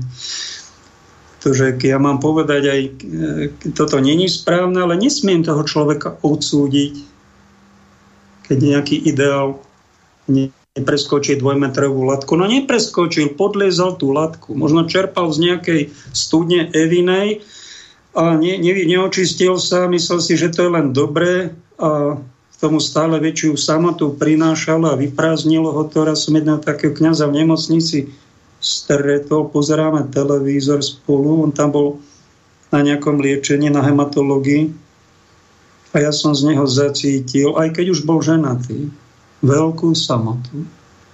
Ten človek rieši. Vnútornú samotu. A to, že sa stará o ženu, deti, tak to je taká, aby dôstojne ten život prežil, dožil, možno, že bude spasený. Ale je to aj na jednotku, lebo kniaz by mal prežiť. Nie len nejaký krst nejakou sestrou alebo krst klamaním nejakej predstavených v cirkvi, to zažije, alebo krst samotou. A jednoducho to sú otrasy, ktoré zdanlivo nám berú radosť zo života, ale nás nutia ísť hlbšie vzťahu k Bohu a nájsť tú radosť pánovi. Ak ho nájdeme, tak to je jediná naša výhra. Ak to nenájdeme, tak není chyba v kresťanstve ani v Ježišovi, ani v Bohu, ani v cirkvi. Chyba je niekde vo mne a je dobre si úprimne priznať, kde asi som, ako mám ten život prežiť podľa Božieho plánu a držať sa, teda skončiť ako nie farizej, lebo na čo mi je ten život a sláva, keď mi niekto povie, že si skončil ako neúprimný človek. Na čo mi to bolo, tá pravá viera, keď takto nepravo končím, alebo sa znetvorím, vytunelujem a potom akú kvalitu radostnú dám do svojho vlastného života, ako potom lásku dám tým iným, keď sám seba som nemiloval správne. Dáme pesničku a po nej vytočíme nejakého vraja na krstiteľa si vypočujeme. No tak sa teším, čo nám povie.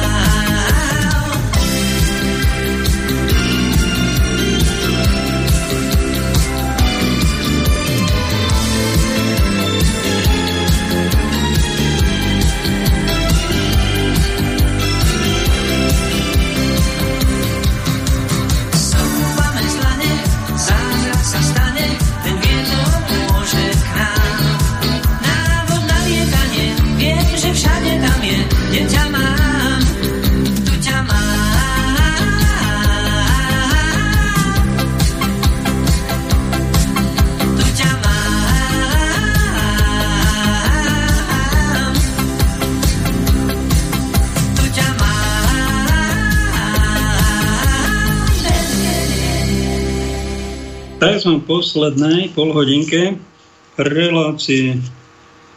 Máme tam hostia z Humenného. Áno, zdravím otec Pakos. Serus, Vladko, ahoj. Ako u vás na východze? Krásne, teplúčko, jasná obloha, nie sú až také tropy, ako boli pred týždňom, takže môžem chodiť aj trošku vonku, pretože ja nemám pigment. No a tak si oddychovo, duchovne užívam e, let, letný čas. A ty máš takú radosť a ty si tam na východe za pár kilometrov je tam Ukrajina, ako keby vojna nebola človeče. Hej. Tam nejakú biedu? Nie. Nejaký, nejakú, nejaký smutok pohraničný? Nie. Humeno, Nie? Ukrajinci, či čo boli tu pri hraniciach, tak mnohí už sa vrátili na Ukrajinu a, a toto. Stále sú tu, čo sa, čo sa im pomáha. To sú ľudia, ktorým uh, tu zostali, ale už veľa odišlo späť na Ukrajinu. No keď sme spolu volali, posledne debatíme, o čom budeme, a tak, či ty, či ja, nás napadlo, že čo by tak Jan Krstiteľ dnešnej doby povedal, akú kázeň. Ak niečo máš, nech sa páči, povedz, budem počúvať. No, keby som mal hovoriť ako Jan Krstiteľ, tak som si istý, že za 5 minút by radio vypli pretože on politicky korektne nerozprával a rozprával razantne, takže vieme, ako dopadol. Takže keď som bol ako Jan Krstiteľ, tak to by, to by bolo radio veľmi rýchlo zrušené. Ale položme si otázku dnešnej doby takto. E, vonku je krásne jasno. Vonku je e, pekná jasná obloha, slnko svieti, mnohí sa kúpu, majú oddychový čas. Ľudia, ktorí sú rozumní, ktorí majú životné skúsenosti, predvídavosť, a veľký stupeň, veľkú múdrosť, čo cirky aj predovšetkým biskupy, asi biskupovia, ktorí mali dovidieť e, ďaleko, ďaleko za horizont, ktorí mali dovidieť e, a e, vysítiť hrozby a rizika, ktoré, ktoré plynú z e, situácie, tak tí sú dneska paradoxne ticho. A pritom ja, ktorý som prakticky nevidiaci, vidím, že na Slovensko sa rúti jeden obrovský, ale obrovský čierny škaredý mrak z druhej strany vidím obrovské duchovné požiare, plamene a naši, naši biskupovia sú ticho. Kladiem si otázku, prečo? A položím otázku veľmi jednoduchú. A, na, a, tri úvahy dneska poviem na zamyslenie. Rozhodne poslucháči, pozorne počúvajte. Ja viem, že moje nepochopíte, pretože pre vás to bude znieť divne. Ale pozorne to vypočujte a po čase, keď to budete počuť, tak potom sa nad tým e, zamyslíte, či som mal pravdu. Pozrite, v súčasnosti prebieha jedna petícia za referendum so s dvoma politickými otázkami. V poriadku, témy sú politické, ale pozor. Doposiaľ na Slovensku nikdy sa nestala situácia, aby e, bola pri moci vlá, alebo vláda alebo koalícia, ktorá by mala väčšinu a ktorá by bola čiste liberálna. Nikdy koalícia čiste liberálna liberálnych strán na Slovensku nebola. Vždy tam bol niečo na koalícii, respektíve niečo v opozícii, čo bolo konzervatívne čo stražilo tradičné kresťanské hodnoty a našu tradíciu. To je prvá vec, že, čo je treba povedať, že reálne hrozí, že po prvýkrát môže byť vláda zložená z čiste liberálnych strán. Jan Krstýry kričal, pozor, pozor, ide hrozba niečoho, čo bude, čo bude mať väčšinu v parlamente a spolahlivo môcť akýkoľvek zákon, okrem ústavných, zmeniť a zmeniť na totálne liberálnu predstavu. A asi nechcete, aby ste mali legalizované E, legalizované adopcie detí homosexuálom, legalizáciu dvoch dávok drogy, ľahkej drogy pre osobnú potrebu, možno legálne pestovať, čo ja viem, dve, dve kvetinky marihuany doma, alebo ja neviem, určite nebude chcieť uh, uh, legalizáciu práva na eutanáziu alebo registrované partnerstvo na divoko a úplne ďalšie, ďalšie, ďalšie veci, ktorými morálne, eticky určite máte problém. Ak teda, teda, sa, uh, teda už vidíte, že riziko koalície hlas, čas, progresívne Slovensko, prípadne sme rodina, pretože Boris Kolár politicky vyšeftuje úplne všetko, tak si položte otázku, keď má vzniknúť čiste liberálna koalícia, čo asi bude robiť s tradičnými kresťanskými hodnotami? No bude ich podporovať, tradičnú rodinu, alebo tam budú plno gender, LGBT, genderistických ľudí, ktorí budú mať e, rajský čas, aby pretlačili tie najšialenejšie, najšialenejšie veci, rodové citlivovanie, novú, novú etickú výchovu na školách, úrodovej, úrodovej tolerantnosti a pod peknými slovičkami najšťalnejšie veci.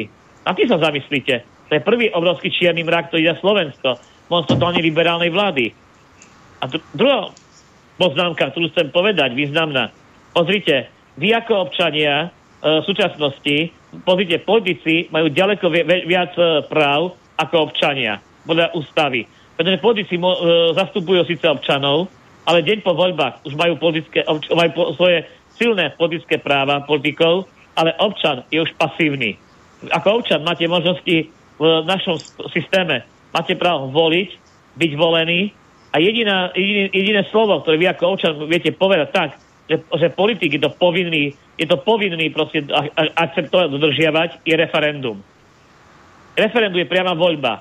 Preto si položte otázku, či, či si viete dovážiť e, cenu a hodnotu referenda, ktoré pre vás malo byť úplne naj, najzasadnejšou vecou, aby ste rozhodovali čo najviac v referende, pretože to je jediná možnosť, ako to povedať politikovi, náš postoj je práve taký.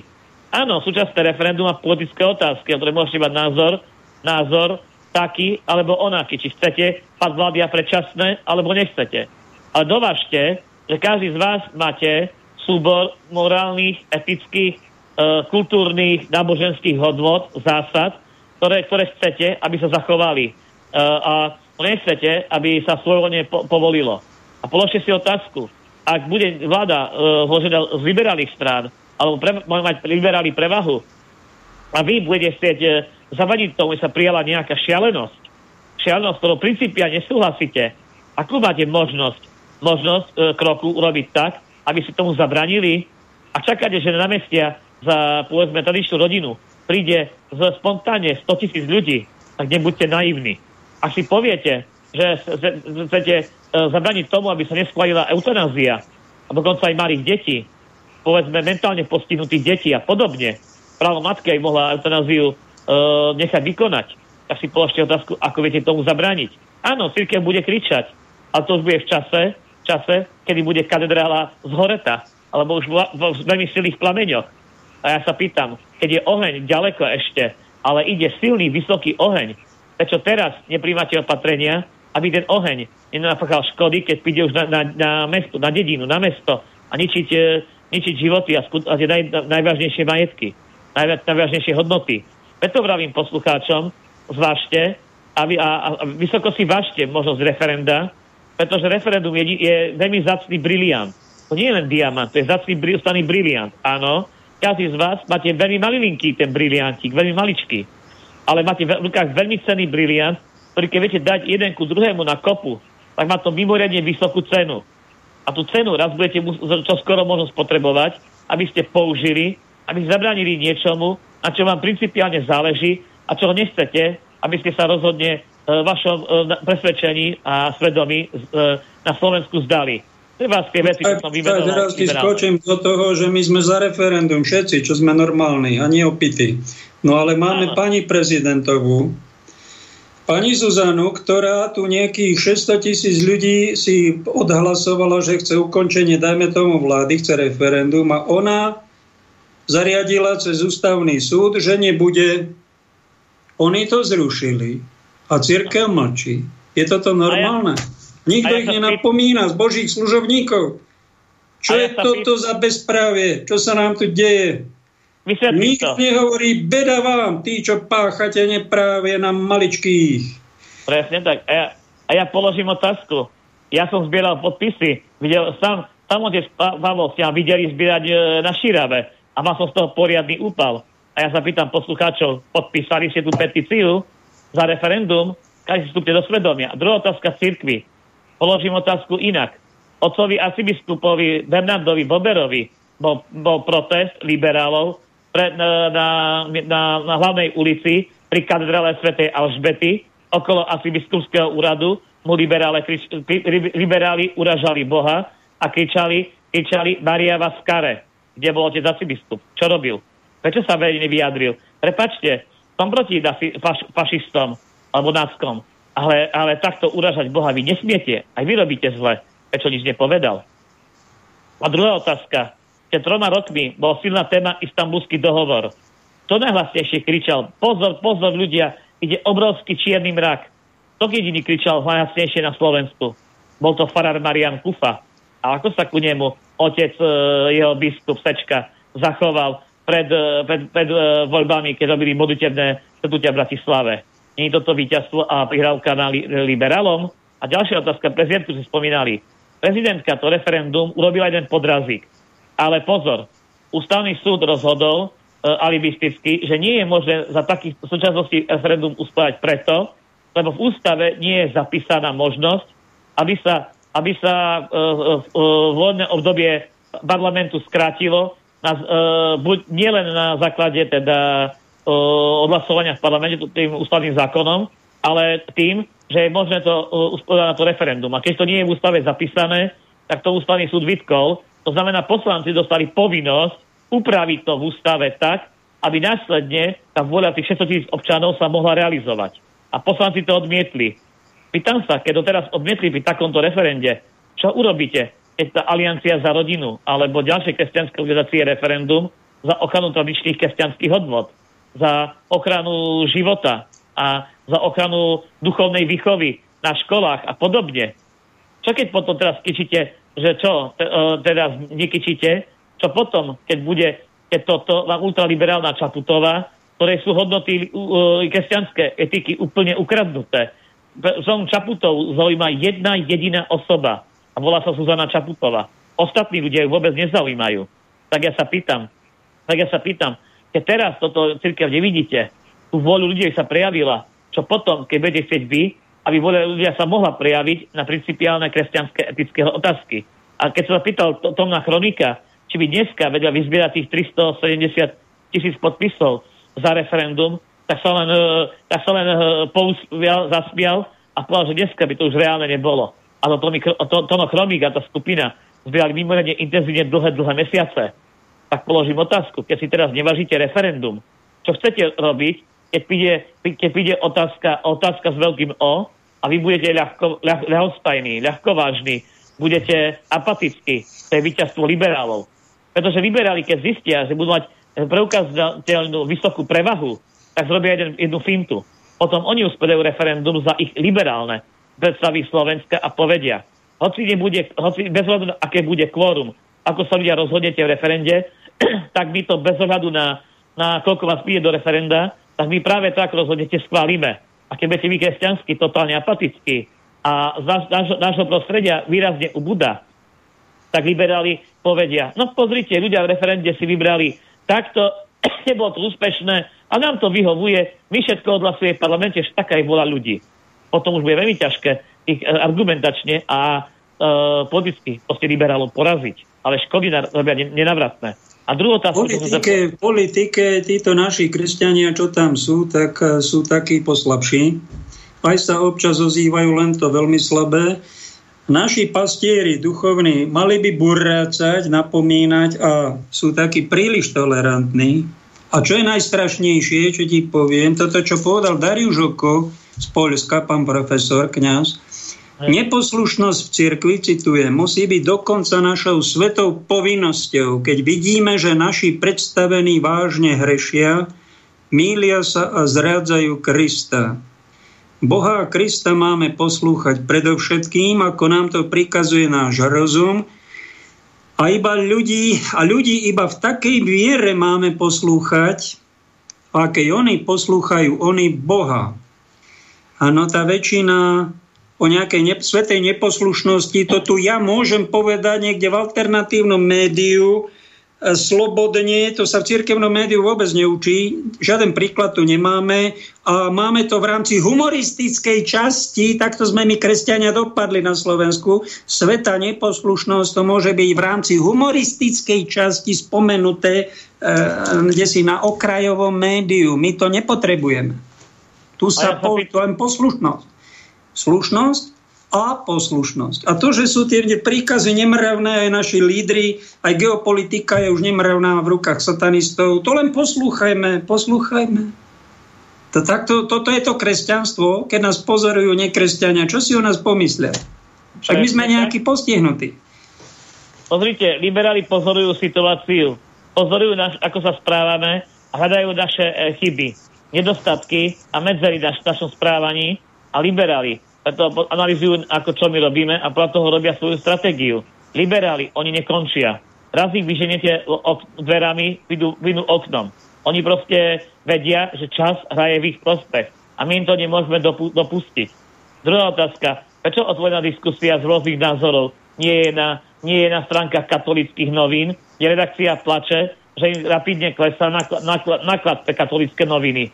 Keď tých novinách skoro nič nie je a nie sú, a nie sú postoje alebo publicistické názory na vážne veci spoločenské zo kresťanského pohľadu, to by, to by potom kupoval tie katolické noviny. Keď... No neporcujeme, neporcujeme do svetého boja, ale my sme pacem interis na kapitalistický spôsob a toto, čo vyznávame, je pacifizmus. No, a druhá otázka... A kamarátenie sa, kamarátenie sa s týmto svetom. A druhá otázka, položím otázku. Prečo diskusie nevedia byť na TV Lux alebo na Luxe alebo ďalších tých kresťanských rádiách? Dávajú omše, je výborné ale, ale ľudia chcú proste pochopiť situáciu, ktorá je dneska a potrebujú morálne východiska. A prečo nikto z, z mudrých e, biskupov nevystúpi, aby dali silné posolstvo a postoj za církev ku vážnym témam, ktoré sú v vašej spoločnosti. Ale čo tu ešte povedať, je jedna poznámočka. Pozrite, e, vždy u nás, keď boli nejaké parlamentné voľby, vždy boli, e, sa diali na princípe antivoľby sme proti niekomu, sme proti niekomu, raz Mečiar, potom Fico, Zurinda a podobne. A ja položím otázku, a ďalšie voľby budú proti niekomu. Ale si všimnite, že v každých voľbách bolo boj podkladovej témy proti niečomu. Proti niečomu, napríklad proti korupcii. Či to bolo reálne, to je druhá vec, ale proti korupcii. Iná téma, 10. rok, boj za návrat Slovenska do NATO a do Európskej únie, byť úplne prolojálny západný. In, ďalším rokom bola boj proti sociálnej e, ťažkej situácii, aká bola od roku 2006 po Zurindových vládach.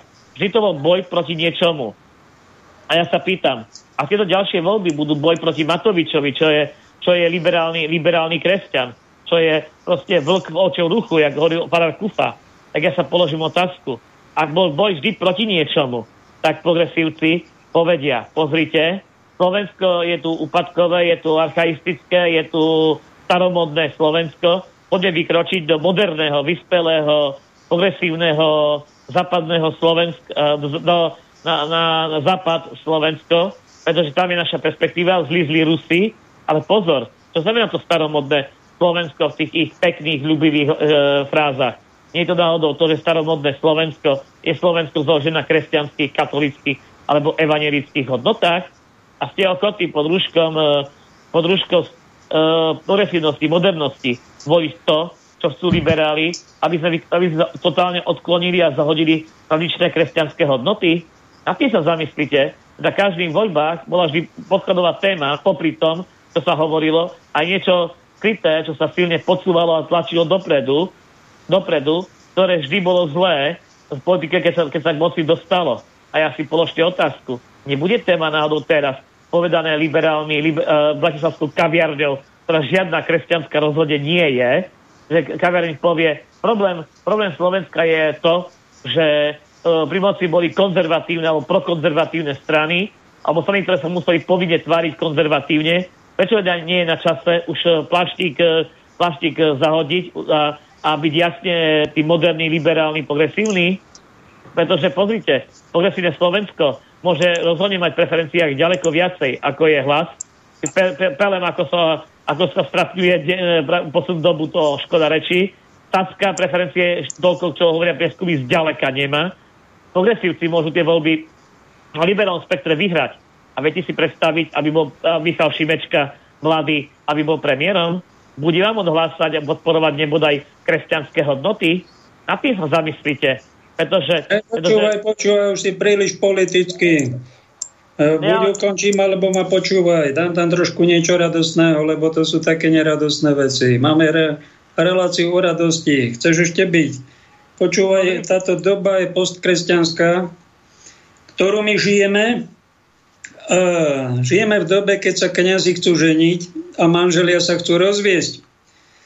A aby sme mali aspoň troška radosti z toho života, tak, tu, e, tak e, tá hrozná geopolitická vláda, ktorá nám tu vládia, všetko má v rukách, tak ešte, že má zmysel taký, taký nepriamy pre humor a dosadzuje nám do každého štátiku, aj do toho nášho načelné pred, pred, miesta, na premiérske miesta niekoho japonskú vládu. Počul si, čo je japonská vláda?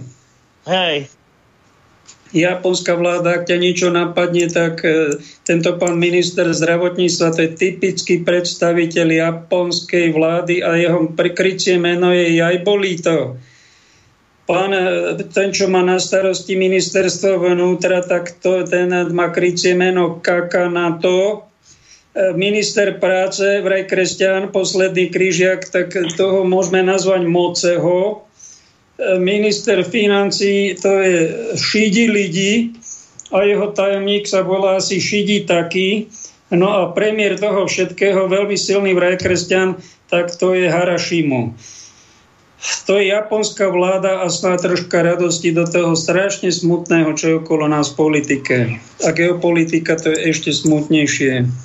No, to je, geopolitika je, je svet totálneho pokrytectva, falošnosti, cynizmu a na druhej strane je nový blok, ktorý je krajín e, BRICSu, kde je hlavne slovo Čína, e, Rusko a ďalšie krajiny, ktorý proste ten pokitecký, zhruba pokitecký, ten úpadkový, dekadentný západ nechcú hrať. Ale keď chcete povedať relácie o radosti, a to je radostné, pozrite, radosť, radostné z tejto situácie bude, keď vy sami, keď vy sami pochopíte, že nadávaním a nadávaním hrešením e, pri gauči nič nezmeníte a začnete, e, začnete robiť to, že si budete vážiť svoje práva, ktoré máte, občianské a, a možnosti, budete, a budete ich zodpovedne, zodpovedne využívať a budete veľmi uvažlivo vo, vyberať, čo budete voliť, pretože keď chcete mať radostnú ako takú budúcnosť alebo nejakú priateľné, niečo priateľné do budúcna, tak musíte začať sami od seba a začať sami si vážiť, že možno, že není mi najsympatickejší, povedzme, Fico, Pelegrini alebo niekto, ale to referendum je tak zacná vec, že radšej podpíšem a, a podporím, aby sa konali e, predčasné, lebo raz budú musieť predčasné voľby preto, aby zastavili liberálnych šialencov. A keď teraz ich nechcete, nechcete predčasné, necháte ich rozbytočne pri moci, potom, keď bude druhé predčasné voľby za zastavenie liberálov, už nikto vás nemusí počuť. Preto rado, Počujem, máme tu reakciu Janky, počúvaj. Dobrý deň. Nedávno bola v inej relácii pani, ktorá tvrdila, že ona je jedna zo 144 tisíc, ktorí majú pozdvihnúť ľudstvo, pohybuje sa v astrále a bude robiť kurzy pre záujemcov. Zároveň odsudzuje všetky ideológie a náboženstva. No 144 tisíc je pre ňu argument, čo si o tom myslíte? E, vieš, kde je číslo 144 tisíc v Biblii? Neviem, ja som, myslím, že nejaká sekta, alebo niekto je taký, že hlasajú, že vyvolených toľko a toľko ľudí. Ja by som povedal, no, že... si to myslia na sebe, že ich e, že oni sú tých 144 tisíc, ale je to v apokalypse spomínané asi 14. kapitole, že to sú tí, ktorí poznajú novú pieseň Baránkovú a tí jediní ho dokážu spievať. Sú to pravdepodobne jeho najbližší priatelia, svetci, svetice a taký najkvalitnejší z duchov, taký najľudskejší, najhlbší, najspirituálnejší. A máme všetci pozvánku, asi sú tam ešte voľné miesta že kým sa ten počet nenaplní tých vyvolených, to bude pravdepodobne, keď sa svet skončí, tento hriešný, možno to bude nejaký nebeský parlament, nejaký kongres okolo Ježiša a tam svetová vláda bude nie tá diabolská, teraz na konci deň to bude krátko, ale tá dlhšie, tá bude tá Ježišova, toto budú tí nebeskí poslanci. Ja si to tak predstavujem a a nepoviem, že sú to len katolíci alebo len jeho jehovisti. Myslím, že pán má takých svojich ozajstných priateľov v každej viere, v každom národe. No a či to budú pri povskriesení vybratých tých svetcov a svetíc, ktorých máme v cerkvi už tuším 20 tisíc, tam budú asi patriť ako horná komora toho parlamentu, dolná komora, kto vie, ako to bude. Je to také mystérium a toto číslo je pre nás všetkých záhadov. Nevieme nikto presne, čo to znamená. Ešte sa ťa spýtam takúto otázku. Si nevidia si, videl si niekedy Monolízu? Monolízu ja som prakticky nevidiaci, trošku vidím, ale obraz Mona Lisa poznám. Videl som ho na vlastné oči v Louvre, v Paríži. Vyhľadávajú ho milióny turistov, každý rok tam chodí, je to najslavnejší obraz. Autor Leonardo da Vinci ho maloval 4 roky. Po 500 rokoch vraj najslavnejší obraz všetkých čias, má hodnotu vraj miliardu dolárov, možno viac. Vieš, čo na tejto Mone Líze ľudia chodia obdivovať? Typni si. To, každý sa to inak pozera. Niekto, niekto vníma tú, tú zahadnosť toho obrazu, tú, tú perspektívu, ako namaľoval Da Vinci v pozadí a popredí Monu Lízu. Iní chodia obdivovať jej úsmev. Ako rôzni ľudia rôzne, lebo rôzni ľudia sa to rôzne pozerajú. No, takže záleží, kto sa ako, kto ako je zdatný a znalý proste v vytváraných umeniach. si trafil. Je to ten úsmev a je to ten mierny úsmev Monilízy. Lebo taký úsmev, kde sme vychechtaní od ucha k uchu, to keď si šľahnete kokain, našňupete, tak hneď máte ten úsmev. Za pár, za pár sekúnd to ku vám príde, aj keď si dáte štamprlik, aj keď budete vyhráte nejakú lotériu. Ale ten mierny úsmev človeka, ktorý si prežil svoje peklo, ktorý si prežil aj nejaký krst ohňom rôzneho druhu, prežil si aj nejakú utrpenia, bolesť Hej. a prežil si aj to zostúpenie do pekiel, obrazne povedané, tak a dopracuje sa do tohto mierneho úsmevu. Presne to je to najväčšie umenie spirituality, dospieť takto.